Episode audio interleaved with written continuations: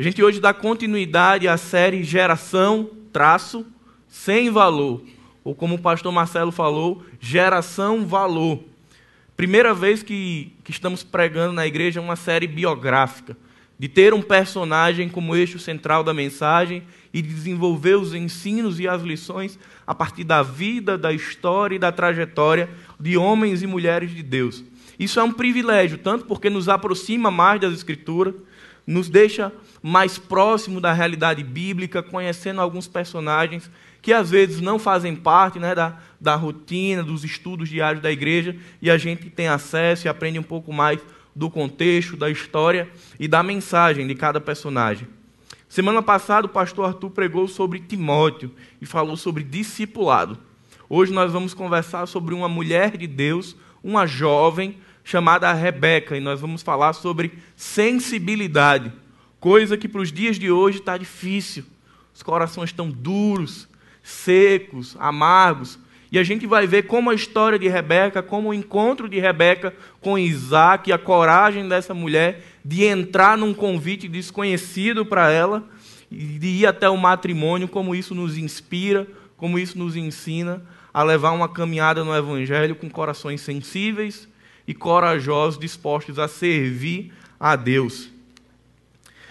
Em 2017, o Instituto Lifeway, o pastor Arthur citou semana passada, desenvolveu uma pesquisa sobre esse movimento de evasão das igrejas, por que tanta gente está saindo, esse movimento dos desigrejados. O pastor Arthur falou sobre o abandono de jovens de 15 a 18 anos que estão ali começando, entrando na faculdade e saem da igreja. Eu queria trazer alguns dados adicionais. O mesmo estudo ele fala que 32% dos que estão na igreja justificam sua saída por haver membros hipócritas. 29% dizem não haver união nas igrejas. E 25% se afasta por visões políticas distintas. Quando a gente para e olha esses números friamente, parece que eles não falam muito. Mas quando a gente olha para a dinâmica da igreja, para o movimento do reino, eles falam muita coisa. Significa que de toda a parcela que está saindo das igrejas e indo para o movimento desigrejado, quantidades enormes têm justificado gente hipócrita nas igrejas, falta de união e visão política diferente.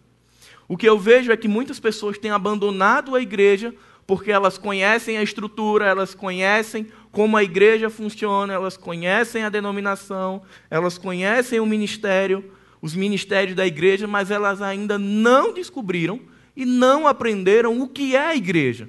E por isso, com pequenas pedras no caminho, elas vão saindo. Elas não entendem o chamado que nós temos para rolar uma pedra na, na nossa sociedade, de romper barreiras, de sermos desbravadores nesse mundo para pregar o Evangelho. E ficam por ali enredadas em pequenas coisas, vivendo a periferia do Evangelho. Enquanto tem um mundo sedento, caótico, caído, precisando do Evangelho, tem muita gente batendo cabeça nas comunidades, discutindo coisas sem sentido. E dizendo, eu não vou ficar porque fulano é hipócrita, porque fulano não me deu boa noite, porque ele é de direita e eu sou de esquerda e vice-versa. E vão perdendo de vista o que é o Evangelho. Nós precisamos aproveitar essa série para trazer à luz as nossas mentes que nós estamos aqui não por partidarismo, não porque temos uma visão filosófica semelhante, mas porque servimos a Jesus Cristo. E é esse o nosso elo que nos faz continuar caminhando. E são coisas como essa, quando a gente olha para Hebreus e vê alguns personagens sendo chamados de heróis e heroínas da fé, nos parece que foram homens sobrenaturais. Parece que foram homens que não eram de carne e osso como eu e você. Na verdade, eles eram, mas eles eram muito mais focados no reino, preocupados com o que era primordial ao reino, do que ficar batendo cabeça com algumas coisas. E por isso eles avançaram. Porque tinham corações sensíveis, desprezando o que precisava ser desprezado, para continuar na caminhada, continuar seguindo, quebrando barreiras e levando o evangelho do reino a outras pessoas. Mas quando a gente para e pensa na nossa geração, na geração que vivemos hoje, é difícil imaginar esse movimento. Vivemos um tempo onde as pessoas têm sido ensinadas desde cedo a viver um mundo que é seu, um mundo do individualismo, um mundo do materialismo, o um mundo do egocentrismo, um mundo em que somos ensinados a ser ensimesmados, a ter o relacionamento e o serviço como moeda de troca, e vamos deixando de ter uma mentalidade comunitária. E por isso tantas pessoas têm um coração tão duro, tão insensível, porque o que importa é eu. O meu bem-estar, a minha vida, as minhas conquistas. O outro, ele é terceiro, ele é quarto. Eu não tenho tempo. E Rebeca nos chama para pensarmos a realidade de um evangelho, de um relacionamento com Deus voltado para o outro.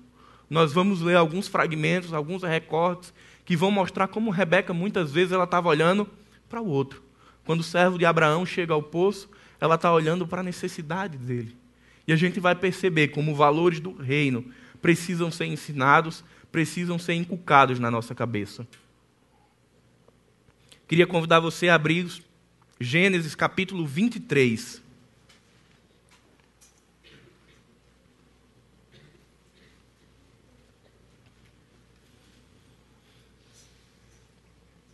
Gênesis 23, versos 1, 2 e 3.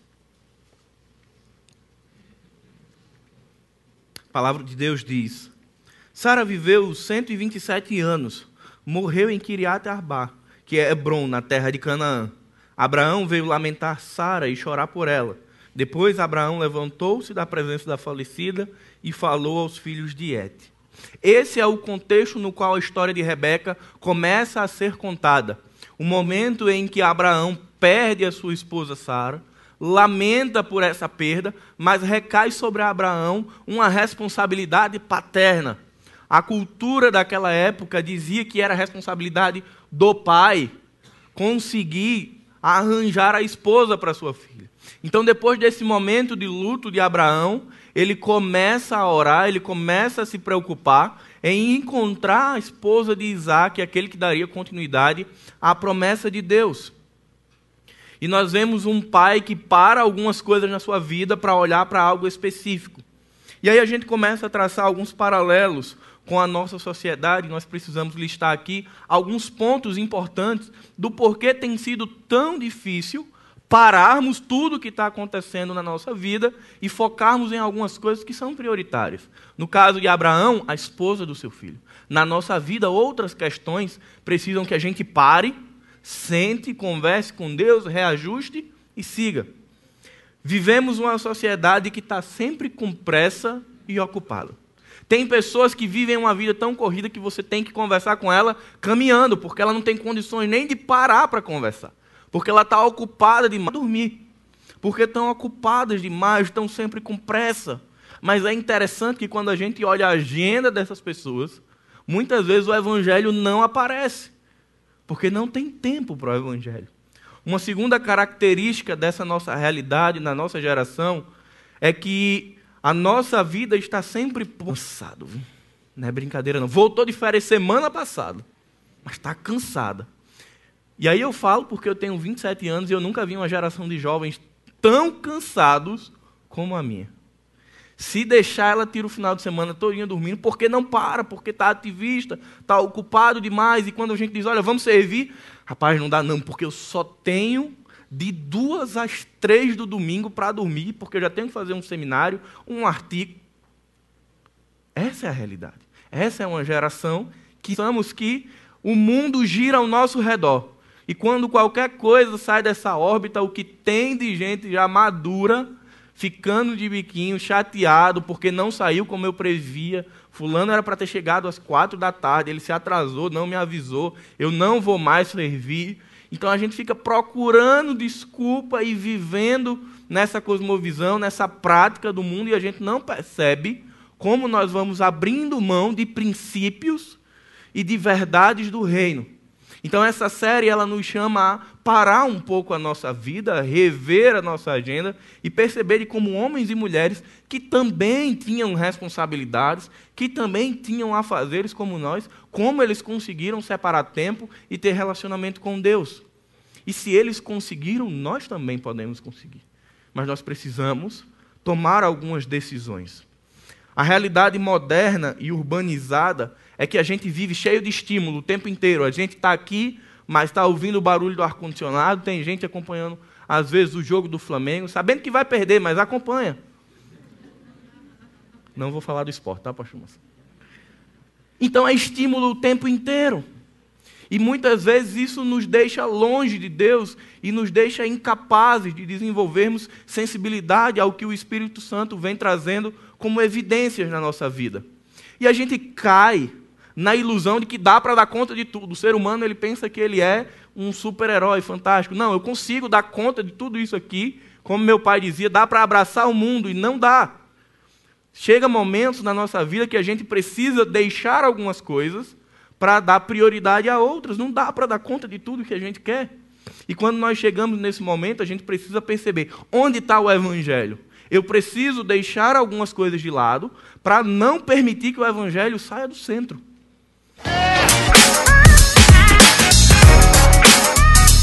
Ainda existe dentro dessa geração pessoas que buscam de verdade ter um relacionamento com Cristo, que buscam servir a Deus, mas que vivem num dilema que o mundo tem sufocado. Um dilema de que, olha, você tem que ter tempo para Deus, mas você tem que ter tempo para seus estudos, para o seu trabalho, e vão classificando a vida como se ela fosse várias vidas ao mesmo tempo. Queridos, não existem várias vidas. Existe uma vida. Nós não vivemos uma dicotomia de somos espirituais pela manhã e somos e somos acadêmicos ou profissionais à tarde nós somos discípulos de Jesus, nós somos profissionais, somos alunos, professores e tantos outros papéis sociais o tempo inteiro. É um desafio gerenciarmos o nosso tempo para conseguir, dentro de tudo isso, ser uma pessoa só. Não uma pessoa que é só espiritual e nem alguém que é só acadêmica. Isso não existe.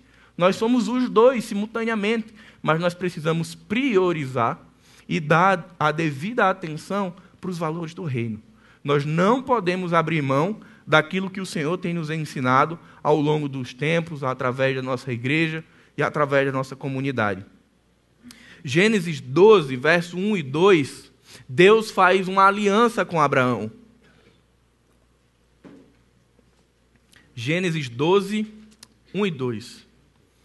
O texto diz: Sai da tua terra, da tua parentela e da casa de seu pai para a terra que eu te mostrarei. E far-te-ei uma grande nação, e abençoar-te-ei, e engrandecerei o teu nome, e tu serás uma bênção. E abençoarei os que te abençoarem, e amaldiçoarei os que te amaldiçoarem, e em ti serão benditas todas as famílias da terra. Rebeca surge nesse cenário no meio de uma aliança entre Deus e Abraão. Deus tinha feito um pacto, uma aliança com Abraão, dizendo que a partir da sua semente, todas as gerações seriam benditas, seriam abençoadas. E quando eu olho para esse texto, eu lembro da nossa geração. Nós fazemos parte dessa sequência de gerações que são benditas. Não estamos ainda aqui ligados ao pacto de Deus com Abraão. Nós temos o, a nova aliança com Jesus Cristo. Mas ainda assim somos uma geração bendita. Mas a realidade é que num país ou num mundo onde se diz cristão, as gerações não têm se mostrado gerações benditas. Então algo está fora do lugar. E eu não acredito que seja a palavra de Deus, provavelmente é a geração. Se a gente parar para pensar, quantas e quantas pessoas e quantos séculos que o cristianismo vem dizendo assim, olha, a próxima geração ela vai mudar o mundo. Aí quando a próxima geração chega, ela diz: olha, a próxima geração vai mudar o mundo e vai empurrando e empurrando para a próxima geração. E a gente já fala hoje de a necessidade de uma nova reforma porque a geração não tem mudado o mundo. Nós precisamos entender é que não é a próxima geração, não é a geração dos meus filhos, é a minha geração. Sou eu, discípulo de Jesus, servo, filho, que preciso me comprometer com a minha época e mudar o nosso tempo. Não é uma responsabilidade das crianças que estavam aqui, é nossa. Chegará o tempo onde elas terão a sua responsabilidade, onde serão chamadas para brilhar a luz do Evangelho no mundo. Mas não é para eles, é para a igreja. é para o tempo presente. Talvez a gente tenha chegado onde chegou porque as gerações têm postergado, têm dito: olha, não é comigo não, vou passar a bola para a próxima e para a próxima. E a gente chega num momento onde as pessoas têm um coração tão duro, tão insensível e tão distante de Deus. E é por isso que Rebeca vai nos dar três preciosas lições de como tentarmos quebrar essa realidade de insensibilidade e de produzirmos um coração sensível, amável, hospitaleiro, corajoso, ousado, que entende que se relacionar e servir a Deus é prioridade. Queria convidar você a continuar no texto de Gênesis, agora capítulo 24, versos de 1 a 8. Nós vamos, durante a mensagem, fazendo alguns recortes. Gênesis 24, de 1 a 8 diz: Abraão já era velho, de idade bem avançada e o Senhor o havia abençoado em tudo. Abraão disse ao mais antigo servo de sua casa, que governava tudo o que possuía: Ponha a sua mão por baixo da minha coxa, para que eu faça com você, para que eu faça com que você jure pelo Senhor, Deus do céu e da terra, que você não buscará uma esposa para o meu filho entre as filhas dos cananeus, no meio dos quais estou morando, mas que você irá à minha parentela e ali buscará uma esposa para Isaque, meu filho então o servo disse: Talvez a mulher não queira vir comigo para esta terra. Neste caso, devo levar o seu filho de volta? Abraão respondeu: Cuidado, não faça o meu filho voltar para lá. O Senhor, Deus do céu, que me tirou da casa de meu pai e da terra dos meus parentes e que me falou e jurou, dizendo: A sua descendência darei esta terra. Ele enviará o seu anjo adiante de você, para que lá você encontre uma esposa para o meu filho. Caso a mulher não queira vir, você ficará desobrigado do seu juramento. Entretanto, não leve o meu filho para lá. Depois da morte de Sara, Abraão toma uma decisão. Eu preciso voltar às minhas forças para encontrar uma mulher, uma esposa para o meu filho Isaac. E Abraão começa com uma preocupação: olha, não vamos conseguir essa esposa aqui dos cananeus volta lá na Mesopotâmia, na minha terra, na minha parentela, e dentre aquelas mulheres, dentre aquele povo, traz uma esposa para Isaac. Naturalmente, o coração do servo ficou angustiado. Como é que eu vou descobrir? Não uma missão fácil. Ele não conhecia a terra, ele não sabia como identificar, mas ele aceita o convite do seu Senhor. Gênesis 24, de 10 a 15. O servo pegou dez dos camelos de seu senhor e, levando consigo uma parte dos bens dele, levantou-se e partiu para a Mesopotâmia, para a cidade onde Naô havia morado. Fora da cidade, fez os camelos se ajoelharem junto a um poço de água. Era de tardinha, a hora em que as moças saem para tirar água. Então o servo orou: Ó Senhor, Deus de meu senhor Abraão, peço-te que me ajudes hoje e sejas bondoso para com meu senhor Abraão. Eis que estou ao pé da fonte de água e as filhas dos homens desta cidade saem para tirar água.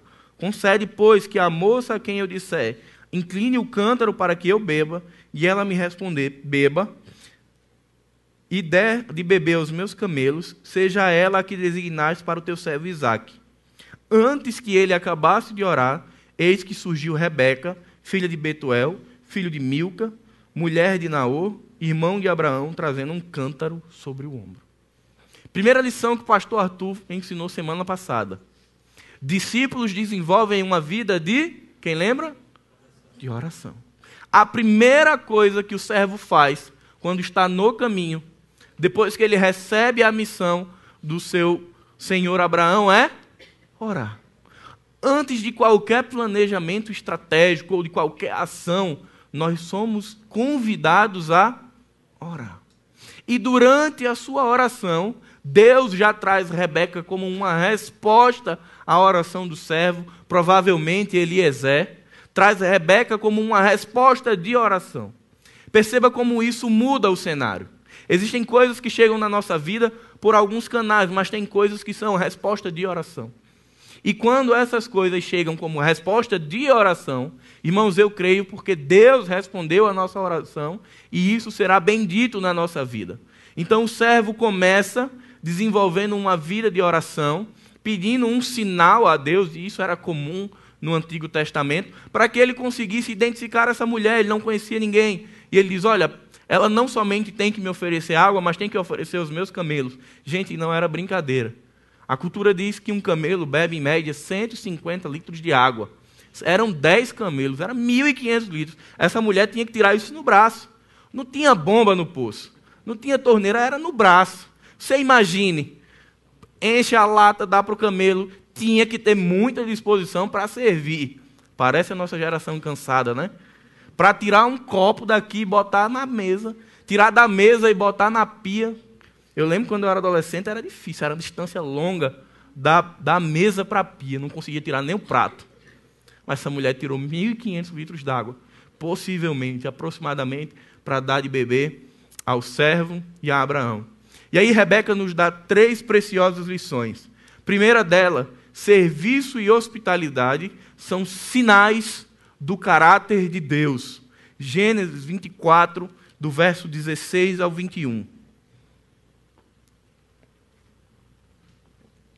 O texto diz: a moça era muito bonita, virgem, e que nenhum homem havia possuído.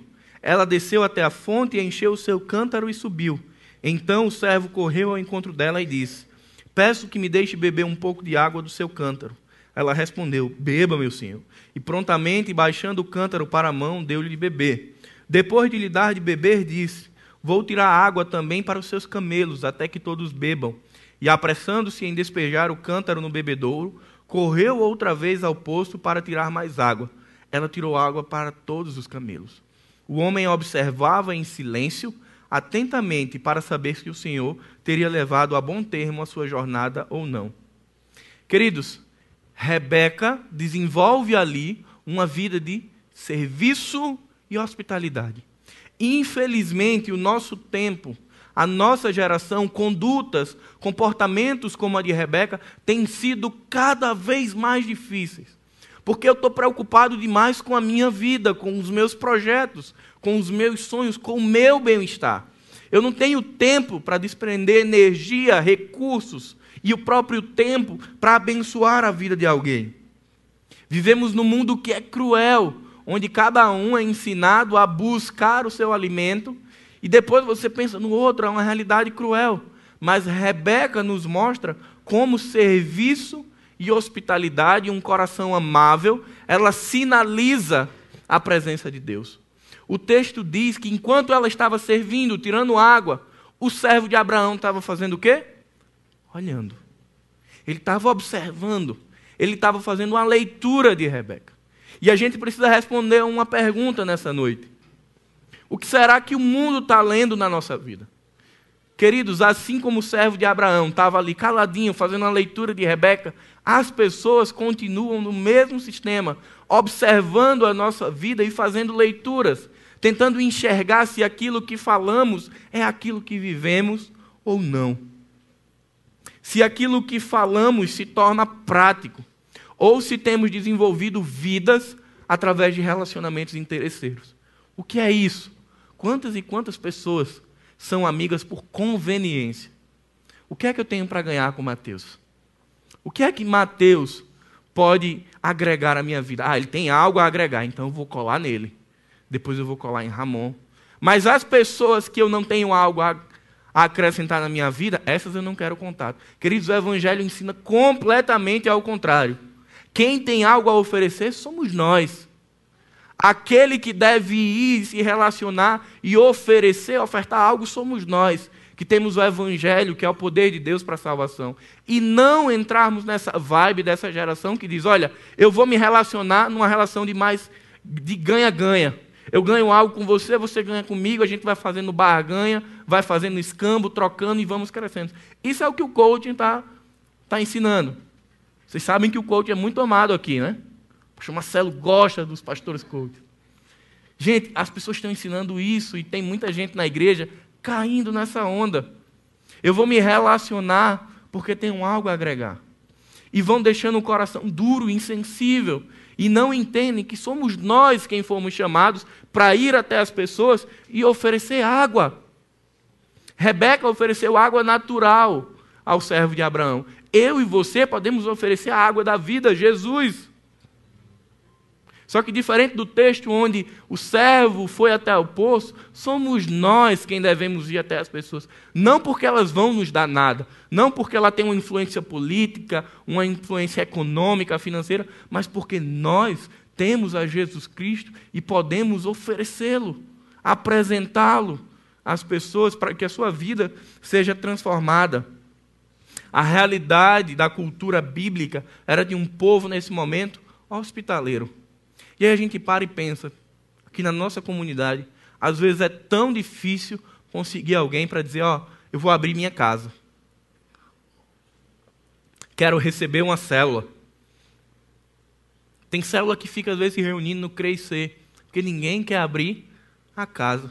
Porque essa realidade consumista e materialista diz: olha, se preocupa e valoriza aquilo que você tem. Você tem um sofá aqui de 5 mil reais, você não pode correr o risco de vir uma criança e com um lápis de cor escrever o nome dela. Não, não chama não. Ou então você acaba chamando e diz: Não, vamos que Deus nos deu, deu para ser bênção na vida das pessoas. Ah, foi alguém e, e, a criança deixou lá um autógrafo no meu sofá de 5 mil reais. Bênção, aí você respira, conversa com Deus, pede misericórdia e vai porque Deus deu para abençoar. Aquilo ali não é onde repousa o seu coração, mas seu coração repousa em Deus. Porque a nossa vida precisa ser uma vida voltada para servir e receber pessoas. Eu compartilhei hoje de manhã uma vivência dos meus pais quando entregaram a vida a Jesus, cerca de 15 anos atrás. E eles foram até uma comunidade e eles me relatam isso, que no primeiro dia deles, um líder chegou e disse assim: Olha, eu queria pedir que vocês ficassem, vocês podem ficar calados, porque vocês são novos, não sabem de nada, vocês só observam. Quase que meus pais desistem da caminhada. Eles passaram ainda um tempo procurando uma outra comunidade, porque foram recebidos assim. Graças a Deus, uma comunidade séria os encontrou, abraçou, amou e recebeu. Como hospitalidade faz a diferença como mulheres como Rebeca, que chega, faz a leitura da necessidade e a abençoa. O texto diz que o servo pediu a ela água. O texto não fala sobre os camelos. Rebeca olha a necessidade e diz: Sim, vou trazer água para você, mas vou aproveitar e trazer para os seus camelos. Alguém que tinha um coração sensível, um coração para o outro. Rebeca estava ali de bobeira? Ela tinha que levar a água de volta para sua casa. Rebeca tinha uma tarefa, ela não estava ali desocupada. Amou e serviu. Essa é uma lição que Rebeca nos ensina e um desafio que ela põe de sermos pessoas amáveis, receptivas e sensíveis à necessidade do outro. Uma segunda lição que Rebeca nos ensina é que sensibilidade e fé nos fazem avançar. Gênesis 24, verso de 54 a 58. O texto diz: Depois comeram e beberam, ele e os homens que estavam com ele, e passaram a noite. De madrugada, quando se levantaram, o servo disse: Permita que eu volte ao meu senhor. Mas o, meu irmão, mas o irmão e a mãe da moça disseram: Deixe que ela fique conosco mais alguns dias pelo menos dez, e depois poderá ir. Ele, porém, lhes disse: Não me detenham, pois o Senhor me tem levado a bom termo na jornada. Deixem que eu volte ao Senhor.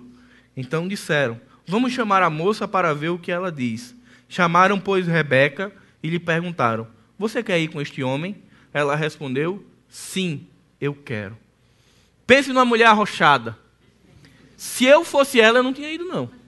Não conheço o servo, nunca vi aqueles camelos que dão um trabalho danado, 800 quilômetros de distância, para uma terra onde ela não conhecia, para casar com um homem que ela não conhecia e não saberia se voltaria para ver a sua família. E a mulher vai e diz: Sim, eu vou, eu quero. Quando eu olhei para esse texto, eu disse: Ô oh, mulher corajosa.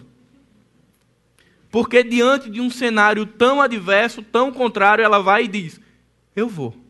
O que é que tinha no coração de Rebeca que muitas vezes é o que está faltando no meu coração, para que eu olhe para o convite de Deus, para o que Deus tem nos chamado e diga: Olha, eu vou. Rebeca, ela estava atenta. Dos versos 21 até o 53, mostra o servo de Abraão na casa de Labão, contando toda a história falando da morte de Sara, falando da conversa com Abraão, falando da oração no poço e como Rebeca foi resposta de Deus. Só que enquanto tudo isso acontecia, quem estava lá de olho? Rebeca. Estava vendo e ouvindo. E um coração sensível às evidências de Deus fez com que Rebeca tivesse coragem de prosseguir. Rebeca não se lançou no escuro, como parece. Rebeca simplesmente não olhou e disse: opa, estou doida para sair de casa. Porque a geração de hoje é assim, né? 15 anos já está dizendo: olha, eu estou me preparando aqui para ir embora. Rebeca olha evidências de Deus. Ela faz uma leitura, ela é sensível ao que Deus está fazendo, à oração daquele homem, ao que ele comunica ao seu irmão Labão, e diante disso tudo, ela corajosamente responde: sim, eu quero, sim, eu vou porque ela tinha um coração sensível. Corações duros de pedra nos fazem criar raízes e a gente não sai do lugar. Empanca para frente, empanca para trás, porque é muito racionalismo. Eu tenho que fazer conta, eu tenho que fazer equação, eu tenho que ver se o vento está favorável. De repente, se os camelos passarem voando, eu vou. Porque a gente quer, a gente quer prova demais para seguir a orientação de Deus. A gente não confia na sensibilidade e nas evidências que o Espírito Santo coloca na nossa vida. Às vezes o Espírito Santo está gritando, dizendo: Olha, vai, segue, avança. Mas a gente diz: Não, eu acho que é melhor não. Eu vou esperar o meu líder de célula falar comigo. Aí o líder passa uma semana, vai e fala, e você diz: É porque eu tinha falado com Deus que era para ele falar no dia seguinte. Quem sabe se o meu pastor. Aí o pastor fala: É, mas é porque eu queria que fosse pastor Arthur, mas foi pastor Paulo já não deu certo. E a gente vai botando algumas desculpas descabíveis para não ser sensível a Deus e obedecê-lo. Mas Rebeca não fez isso. Rebeca tinha uma série de motivos para não ir. Talvez se Rebeca tivesse dito: Olha, perdão, me desculpa, mas eu não conheço vocês, eu não vou. Não seria. Não seria estranho, seria natural, seria aceitável. Mas Rebeca é sensível. Ela creu sem ver. Rebeca creu na promessa. A palavra de Deus no Novo Testamento diz que bem-aventurado aqueles que creem sem ver. Nós somos a geração que crê sem ver. Só que ao mesmo tempo a gente não crê porque quer ver. A gente entrega a vida a Jesus sem tê-lo visto corporeamente. Mas é interessante como o próximo passo ele para. Não, agora eu preciso ver, eu preciso sentir.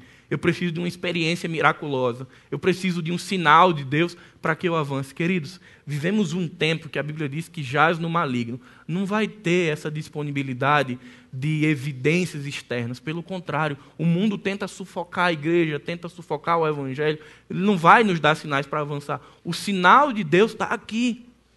É o Espírito Santo que habita na minha vida e na sua vida. E assim como Deus falou a Abraão, diga ao povo que marche quando estava na frente do mar, o Espírito Santo continua dizendo à igreja, diga à igreja que marche. O tempo é difícil, sim.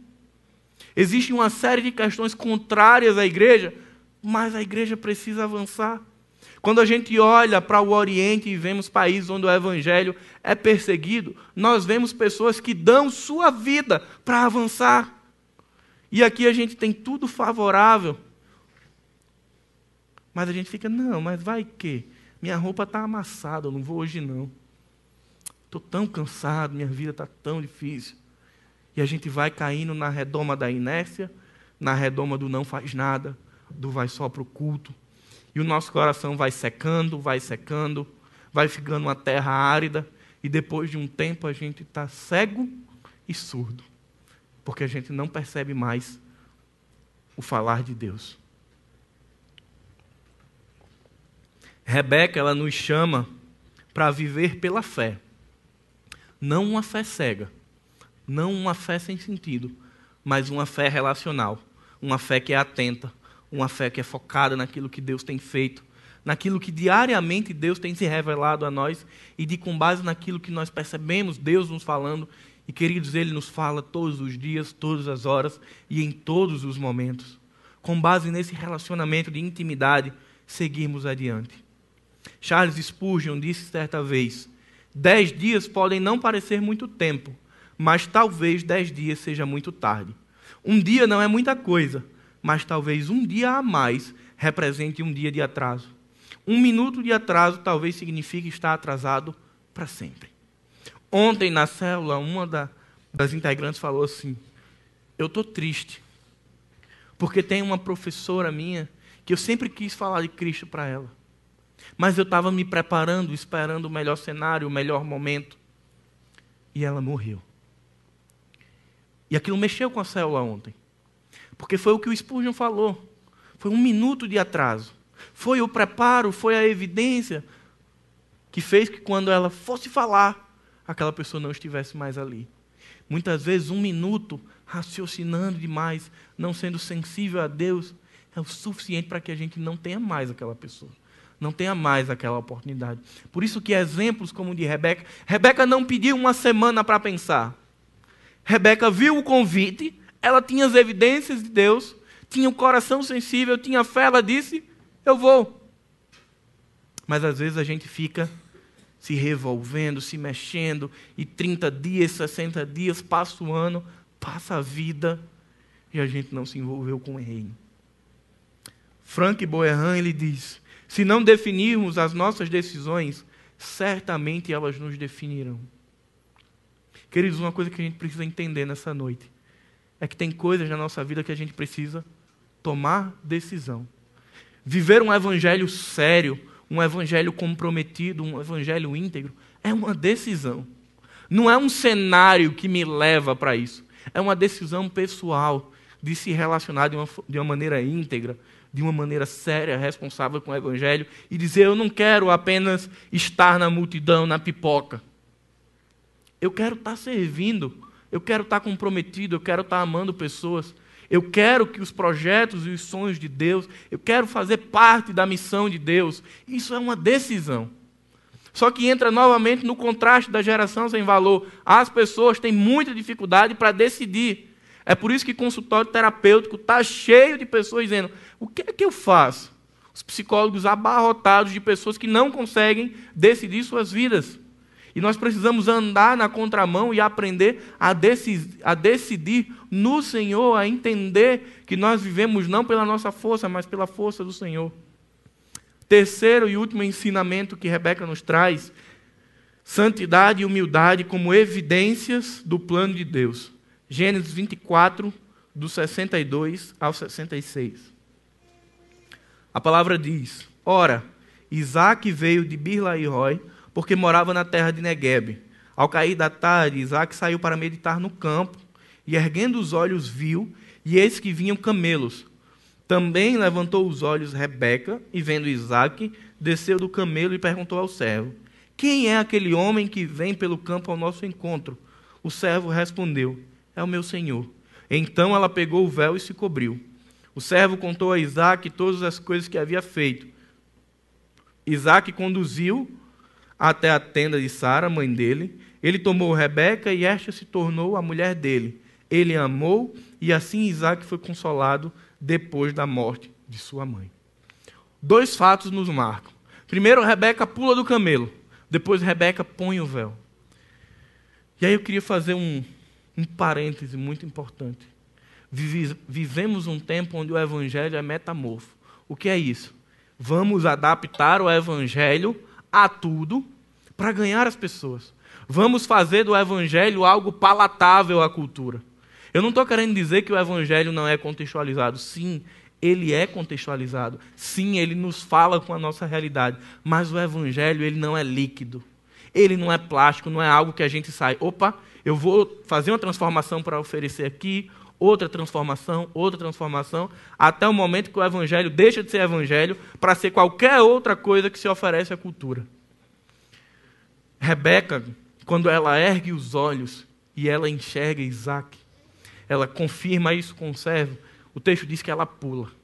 Naquela cultura, era desonroso para uma mulher chegar até o seu marido ou o seu possível marido montada em algum animal, acompanhado de um homem.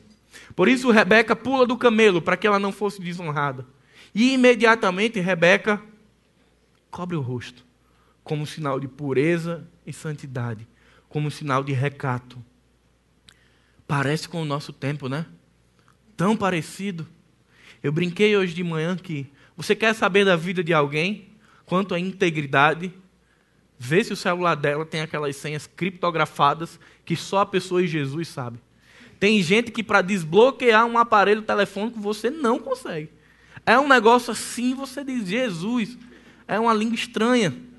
Só a pessoa e Deus sabe o que danado tem ali. Sabe por quê? Porque a gente vive um tempo, tempo do nudes, o tempo da pornografia, o tempo da exposição física, o tempo do poliamor, onde se relacionam várias pessoas simultaneamente sob o pretexto de que se amam. O tempo onde a sensualidade ela é explícita, você põe num canal, tem sensualidade, você abre um site, aí sobe um pop-up aqui já lhe chamando para entrar em outra coisa. Esse é o tempo que a gente vive e, infelizmente, muitas igrejas têm dito: olha, não dá para ser santo nessa geração. Esse é um dos pontos que a gente precisa rasgar as páginas e vamos, vamos em frente. Queridos, o evangelho continua sendo o evangelho, ele não mudou. A igreja de Jesus é Rebeca. Rebeca era a noiva que estava chegando de frente ao noivo e ela se preocupa com pureza e santidade. Nós que somos jovens somos muito tentados a fazer essas adaptações do Evangelho. Ah, é um gelo seco que precisa? Coloca. Ah, é uma balada gospel? Coloca. Drogas gospel? Coloca. Um monte de coisa? Coloca, porque a gente é jovem, a gente precisa.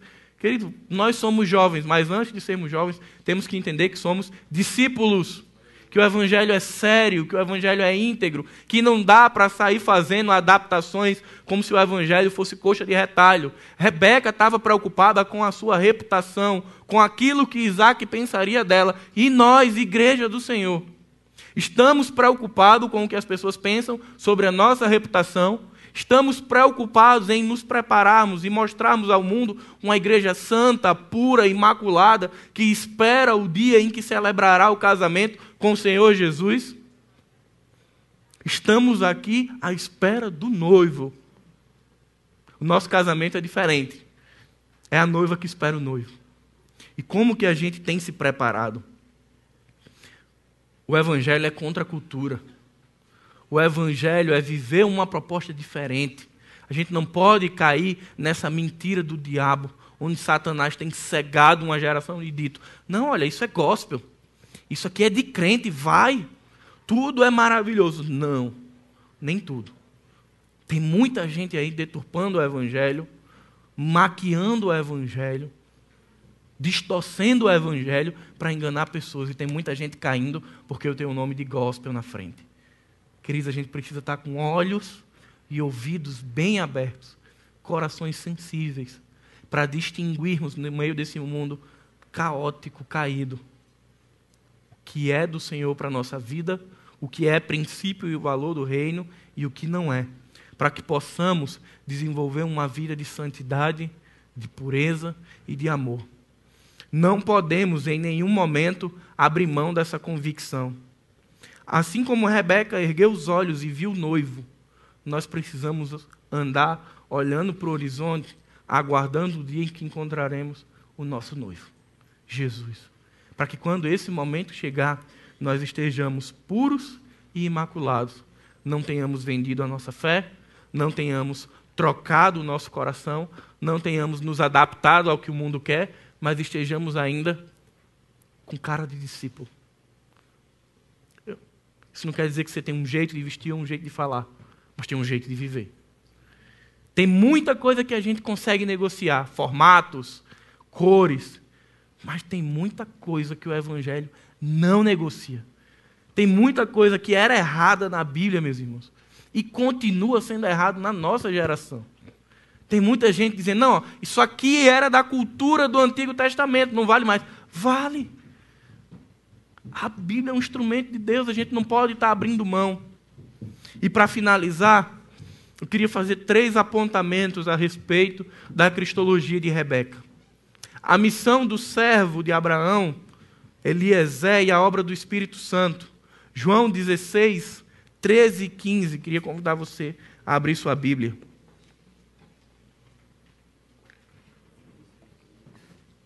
João 16, 13 e 15.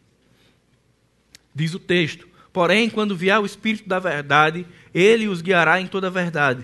Ele não falará por si mesmo, mas dirá tudo o que ouvir e anunciará a vocês as coisas que estão para acontecer. Ele me glorificará, porque vai receber do que é meu e anunciará a vocês.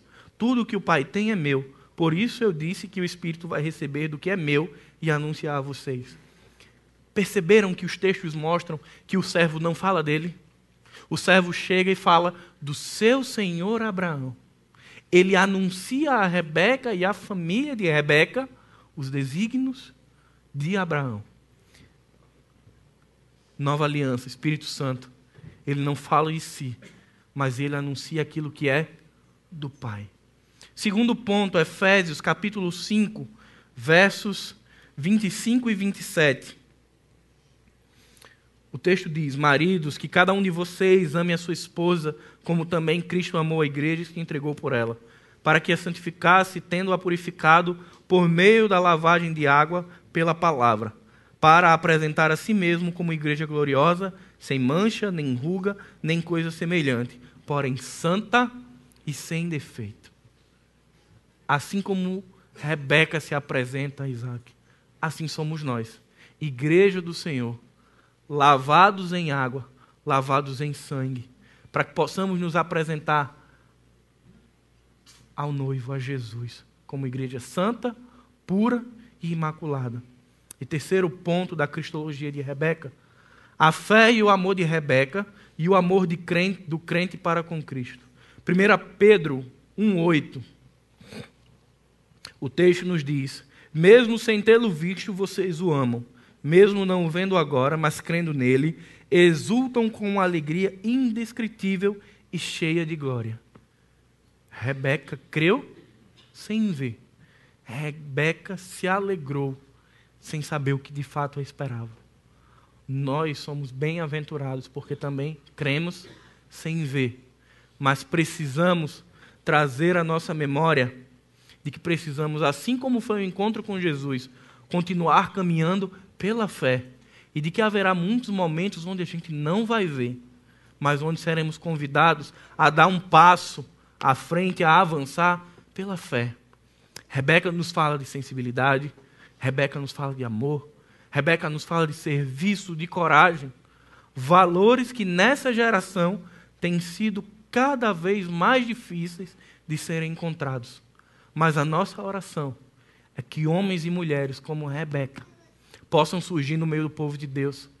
Pessoas que não se deixam paralisar por tudo que está acontecendo, mas que olham para Cristo, que olham para as evidências do Espírito e dizem: Eu vou. Ninguém iria, é improvável, mas eu vou, porque eu sei em quem eu tenho crido. Não é pela minha força, mas é pela força do meu Deus. Que o exemplo de Rebeca possa aquecer os nossos corações e derreter algumas partes que às vezes estão congeladas, frias, secas. E que o nosso coração ele possa transbordar de amor e graça. E a gente possa parar de olhar um pouquinho para a gente e olhar para quem está do nosso lado. E entender que a nossa água, aquilo que nós temos em nós, é a água da vida. Que pode trazer alguém da morte para a vida. Mas a gente precisa ter coração sensível. Amém? Pai querido, muito obrigado, Senhor, por esse tempo. Muito obrigado pela tua palavra, Senhor. Por sabermos de como somos abençoados, Senhor. Queremos te pedir, Senhor, que a história de Rebeca, que a trajetória de Rebeca, ela possa nos ensinar, que ela possa nos chamar a uma vida de sensibilidade, Pai. Uma vida onde nós olhamos para o outro, onde nos importamos com a dor do outro onde podemos cantar que eu quero chorar quando você chorar e eu quero sorrir quando você sorrir.